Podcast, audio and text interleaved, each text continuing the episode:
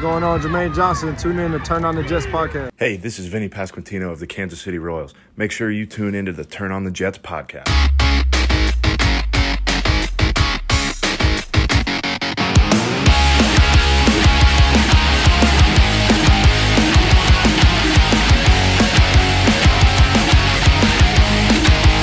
What's going on, everybody. Welcome back to another episode of the Turn on the Jets podcast. I'm your host, Will Parkinson at Will Paul11 on Twitter, Instagram, and TikTok. Believe it's the third episode of the week. We are no not stopping anytime soon. There'll be basically episodes every day this week. If you missed the episode with Dennis Wozak uh, out last night, uh, talking a little bit of you know recapping camp, some stars, some guys who maybe didn't perform so well, talking a lot of expectations for this team and we talked a little bit of music and what uh, what band the Jets might be. And then Nate Geary joined us, uh, you know, early today, talking a little bit from the Bills' perspective of the offseason and Stefon Diggs stuff and, and all that type of fun stuff. No, no uh, needs no introduction, but you know we'll give him one anyways. The host of uh, founder of TOJ and you know host of Badlands and a million other different things. Joe Caporoso. Joe, how are we doing today? I'm doing well. Happy week one is here. Thanks for having me Of course, of course, we got to uh, got to spend some time in person over some beers a week or two ago. Um, obviously, again, thanks everybody that came out. That was that was incredibly fun to to be a part of. Finally, we get week one here. It's game week. We're now, I guess, whatever, five days away from actual watching Jets football. Kind of weird. Everyone's going to get to relax on a Sunday, full of anticipation, and enjoy the one o'clock slate. Not miserable by four thirty. I guess overall, how are your feelings going to week one? Are you like an all time positive vibes high? Are you anxious? Where are you at with uh, kind of the emotional roller coaster that is the Jets? I feel confident going into week one. I think they're going in healthy. I think they had a good summer. I think if you're a Jet fan, you're feeling good about everything you saw this preseason. Um, you know, there's still some questions. You know, the offensive line, we're not going to feel good about it until we see them all out there playing together. But you're going into playing a Buffalo team that you're more healthy than. You have them at home. You matched up well against them last year.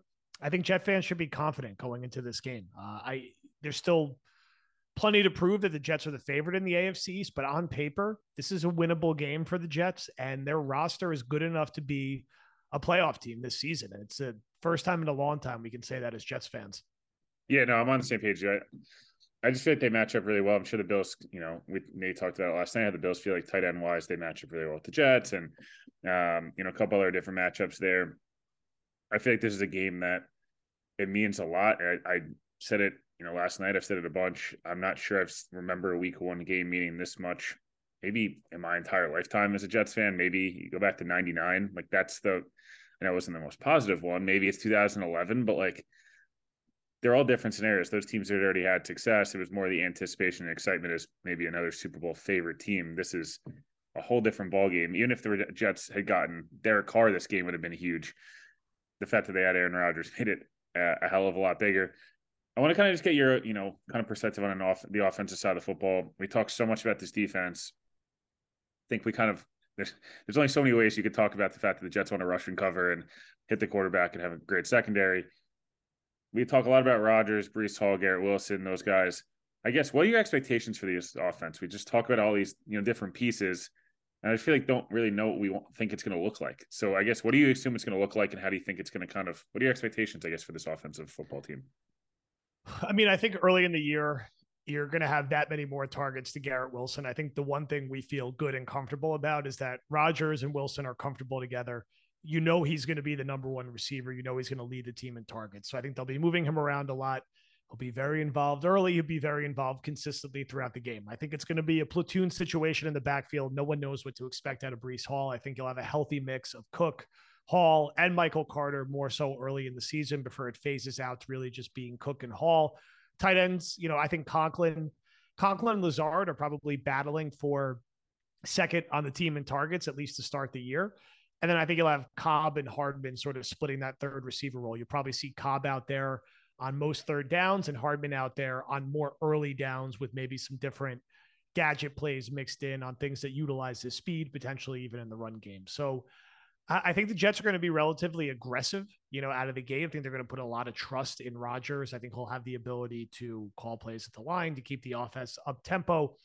And it's going to be a bit of a work in progress those first six weeks, but I'm sure they will do things to try to help out the offensive line in terms of using someone like CJ Uzomah to help with blocking, in terms of getting Rodgers on the move, uh, making sure there's a healthy enough mix of the run in. I, I, think Monday could be a little ugly from an offensive perspective on both sides. I, I like the under in this game a lot. I especially like the first half under. Maybe that turns out to be wrong, but I feel like both teams will show up more so defensively than offensively in this one. Yeah, I'm I'm kind of curious. I, I think the Jets are going to try to jam the ball down Buffalo's throat. That's the one spot where Buffalo defensively they they lost their best, you know, he's not their best linebacker, but he's certainly a key, you know, to their to their defense. They're starting a guy who's a second round player, is a six round pick a year ago. Um, they're starting, you know, a rookie guard. There's a couple different pieces. I know the Jets are starting some young guys, and Tony Adams, you know, specifically is the guy kind of stands out as the the one kind of unex, you know, unproven guy.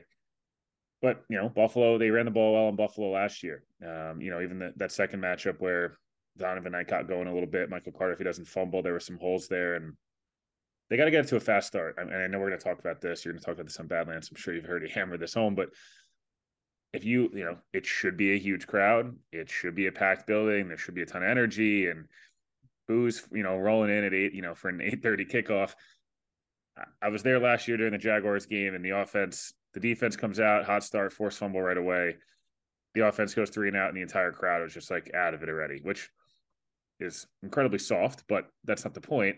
The point is, you know, you can't get into this habit. Jets fans are just not used to seeing great offensive football, and getting out to a fast start gives you that confidence. Even even something happens like the first drive against the Giants, where a couple first downs, there's a penalty, at least kind of saw a couple shots go in and then you can kind of you know start to expand the offense.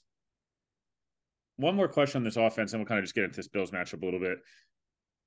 The offensive line you mentioned obviously been talked about ad nauseum. You know, I love how everyone on ESPN and other places now talking about how there's so much Jets fatigue. Well, um, you're the ones talking about the Jets, so um, cry me a river. But more importantly, this offensive line, Joe Douglas went on Chris Long's podcast and said he thinks he's most impressed with how the offensive line finished camp. And it's a group that they've invested a ton in, and the media has been kind of wrongfully, you know, crushing them about the offensive line. Again, I know he's going to say that because he built he built this roster. He should defend it. There's kind of a case to be made. This group isn't bad, like at all. If they're healthy, which again, you know, make stealing Jason McCourty from today on Good Morning Football, it's the most annoying line in football. If this guy's healthy, no, uh, no bleep. Like that's the way anybody, any team functions. But again, this offensive line feels like it actually has a good amount of talent and some depth. Do you feel like how are, what's your concern level, I guess, with the offensive line? Because it feels like everyone's at a 10. I'm not anywhere close. I'm like more of like a four or five, and that's strictly based on the, the health of both tackles. Yeah, I don't think it needs to be at a 10. I think you feel good about AVT being back. You know, there's a decent enough floor with McGovern at center. There's a good floor with Brown at left tackle, even though he didn't practice this summer, but he's played so much that you stress about that less. And with Becton, he was good this summer as well. Now we got to see it in a game. But I think the Jets, the number of questions on the Jets offensive line is comparable to most teams in the NFL. I think it has the makings of probably like a middle of the pack unit. You know, if you even out all things, maybe it's a touch higher or a touch lower, depending on a few factors. But if you just look around the division, like why do you feel any worse about the Jets offensive line than you would about any of the other teams in the division? I think they have their fair share of questions. I think a lot of teams do right now. The defensive line plays ahead of the offensive line pay. And the Jets have the built in benefit of hiring Aaron Rodgers, which will help cover up some of the issues on the offensive line. Teams who have young quarterbacks or bad quarterbacks are going to feel the pain of the struggling offensive line, as we know all too well as Jet fans. Having a veteran quarterback who knows how to play around that will be a benefit for them. Yeah, hundred percent. You watch the way even in preseason, just you know, in watching in camp, it's a lot of boots. It's a lot of getting the quarterback on the move. It's a lot of getting the ball out quickly to to tight ends, to Garrett Wilson, to Mecole Hardman, to some of these guys, and that's not even seeing how they're going to deploy Breece Hall. You know, we saw the the one viral clip of Breece's first practice back. They split five wide and just gave basically Breece a running start into a screen, and like, and he take it seventy yards. Or you, we saw Dalvin Cook last night. I didn't get to watch Hard Knocks yet, but I saw the one clip on Twitter, and Dalvin Cook looked every bit the player he has. It's weird how guys have a torn rotator cuff or a torn labrum, they don't look quite as good against contact. That's that's normal. That's now fixed. So you'd assume he's back to to pretty much full Dalvin Cook. I want to talk about this Bills Jets matchup quickly here before we kind of wrap up. what's like what are you keeping your eye on? Because I know you mentioned a little bit. Uh, you posted the clip last night, the Tony Adams um, and the safeties against the, the Bills tight ends. Is that kind of your biggest key to this game? I know the obvious ones like don't turn the football over, but we'll get to that in a second with Josh Allen. Yeah, I mean defensively, I think Adams and that safety group is key because if you're going to try to attack the Jets, you know the Bills they saw what happened last year when the Jets played them. The Jets front was able to get after Josh Allen. Josh Allen struggled to fo- throw the football, especially on the outside against Sauce and DJ Reed. So it's going to be a lot of can Josh Allen take off and can the safeties mitigate the problems that come from that, along with the edges, maintaining the edges? But can they also prevent Dawson Knox and Kincaid from making a difference in the middle of the field? And the Jets are going to count a lot on Adams right out of the gate to do that. I think we'll get a lot of three safety looks in this game uh, that utilize Adrian Amos on the field with Jordan Whitehead. Um, the Jets will go a little lighter at linebacker in certain situations. And if they can not be burned by the tight ends and Allen running, the Jets are going to be in good shape. Josh Allen struggled substantially against Salah's defense last year. Couldn't crack 150 yards in the second game. Threw a pair of interceptions. Only th- I don't think he actually threw. He threw one touchdown that went to Knox. You know, he hurt them with his legs, uh, but the Jets were able to get after him in both games. And if Tony Adams could be the upgrade over Lamarcus Joyner that we think he's going to be, that's going to help fill the gap on one of the major weaknesses last year that Buffalo took advantage of. Yeah, if you want to read more about Tony Adams, read the Badlands season preview guide tomorrow because yours truly wrote about him. perfect uh, lead in, right? Perfect lead in. There we go. We're getting better. Um, no, like I, I, totally agree with you. I think you know, Kyle says it all the time on Good Morning Football. Josh Allen gets really sugar high, and 85,000 people, 9 11, Rodgers debut. Rodgers is boy, but like looks up to him, the whole thing. You kind of want Josh to get a little, get, you know, try to be, get, try to do a little too much. He talked all offseason about how he wasn't going to do that anymore. He's going to be this controlled pocket passer. And the first preseason game, he was running around like a lunatic. So I think the Jets want to force him into run around, try to, try to be a hero, try to, you know, try to play some of that, force him into turnovers because you saw it last year, you know, Braden Mann slips. Sauce gets beat for one of the only times he got beat all year, and then Josh Allen threw one of the worst interceptions I saw all season. So outside of anything Zach Wilson did. So can you force him into a few of those? You know, Quinn Williams gets hurt in that second game. That was a huge like.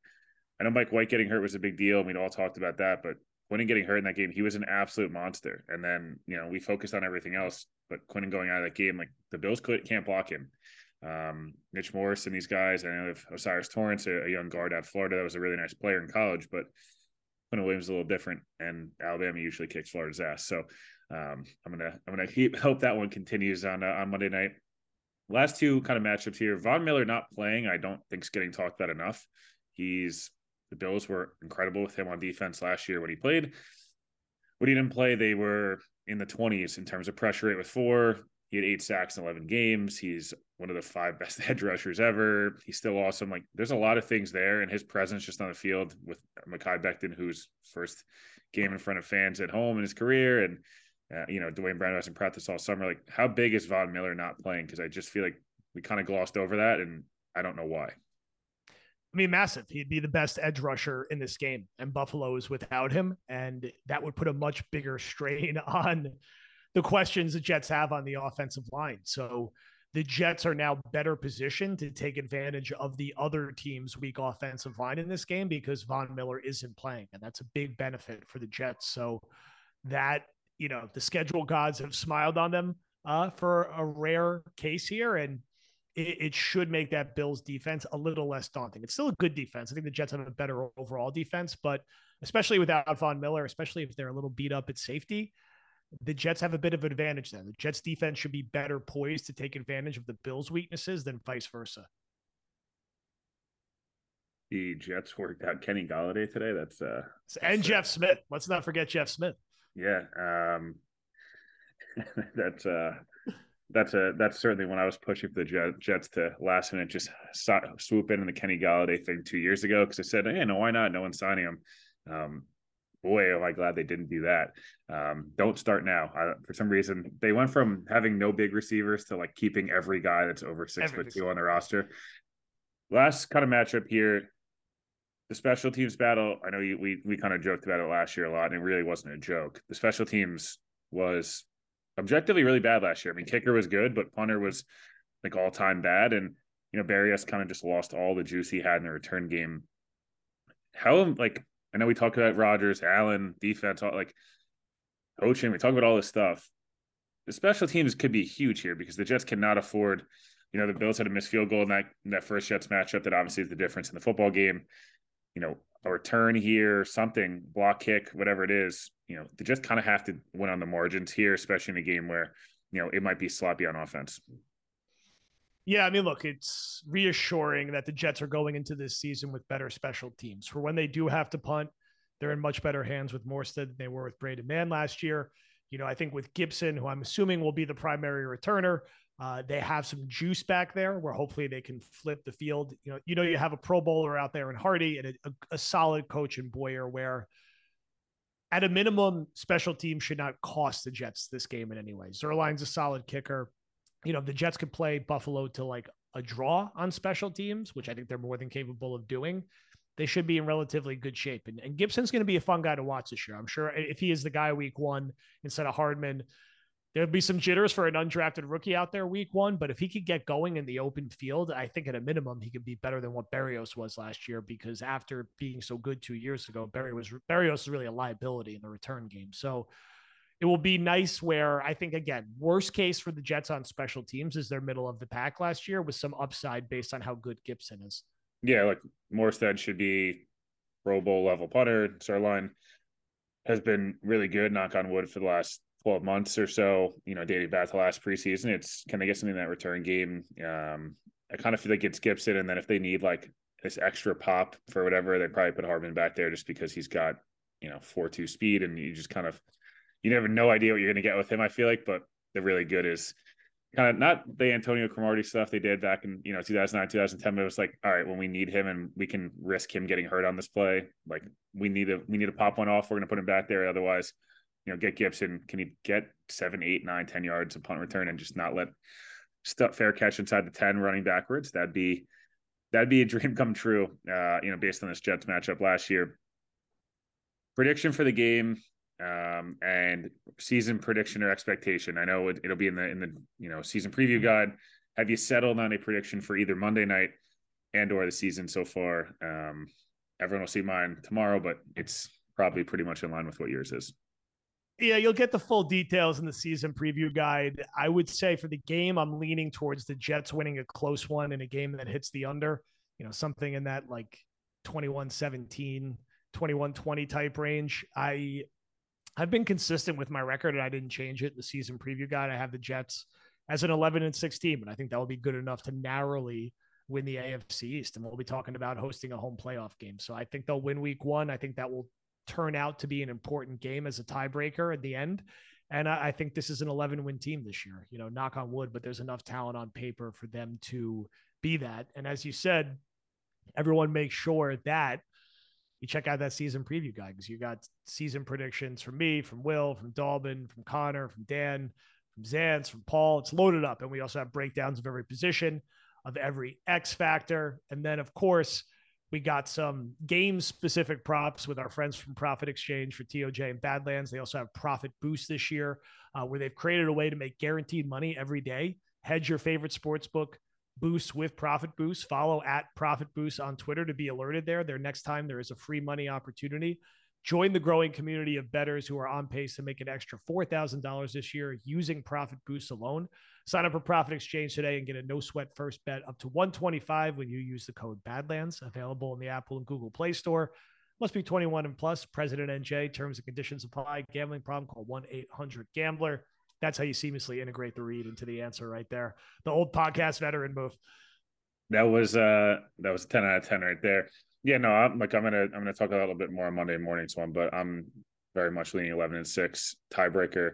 This game being the difference in the Jets winning the division and not. I know it all. We always talk about Monday week one not mattering. Week one matters. Um, again, if the Jets lose in, in close fashion, you know you move on, but you'd love to get out of there any way you can with a W and go into Dallas where Rodgers will get McCarthy and the Cowboys rivalry all at the same time, and then get come home to New England. And I'm sure we will convince Joe to end up at at the game on Monday night and or week three. Hopefully both, and we'll just we'll keep we'll keep getting him to go to games if the Jets keep winning. After last year, uh, that might be yes. difficult. I'll be uh, I'll be looking for uh, tickets Monday without a doubt. Thanks everybody for listening. Make sure you again check out your episodes from from yesterday, today, and then again preview got out tomorrow. Uh, Brad Spielberg will be on his weekly spot tomorrow as well, and then we'll have a uh, a Monday morning pod and get you ready for uh, get you ready for Monday night. Enjoy the rest of your night.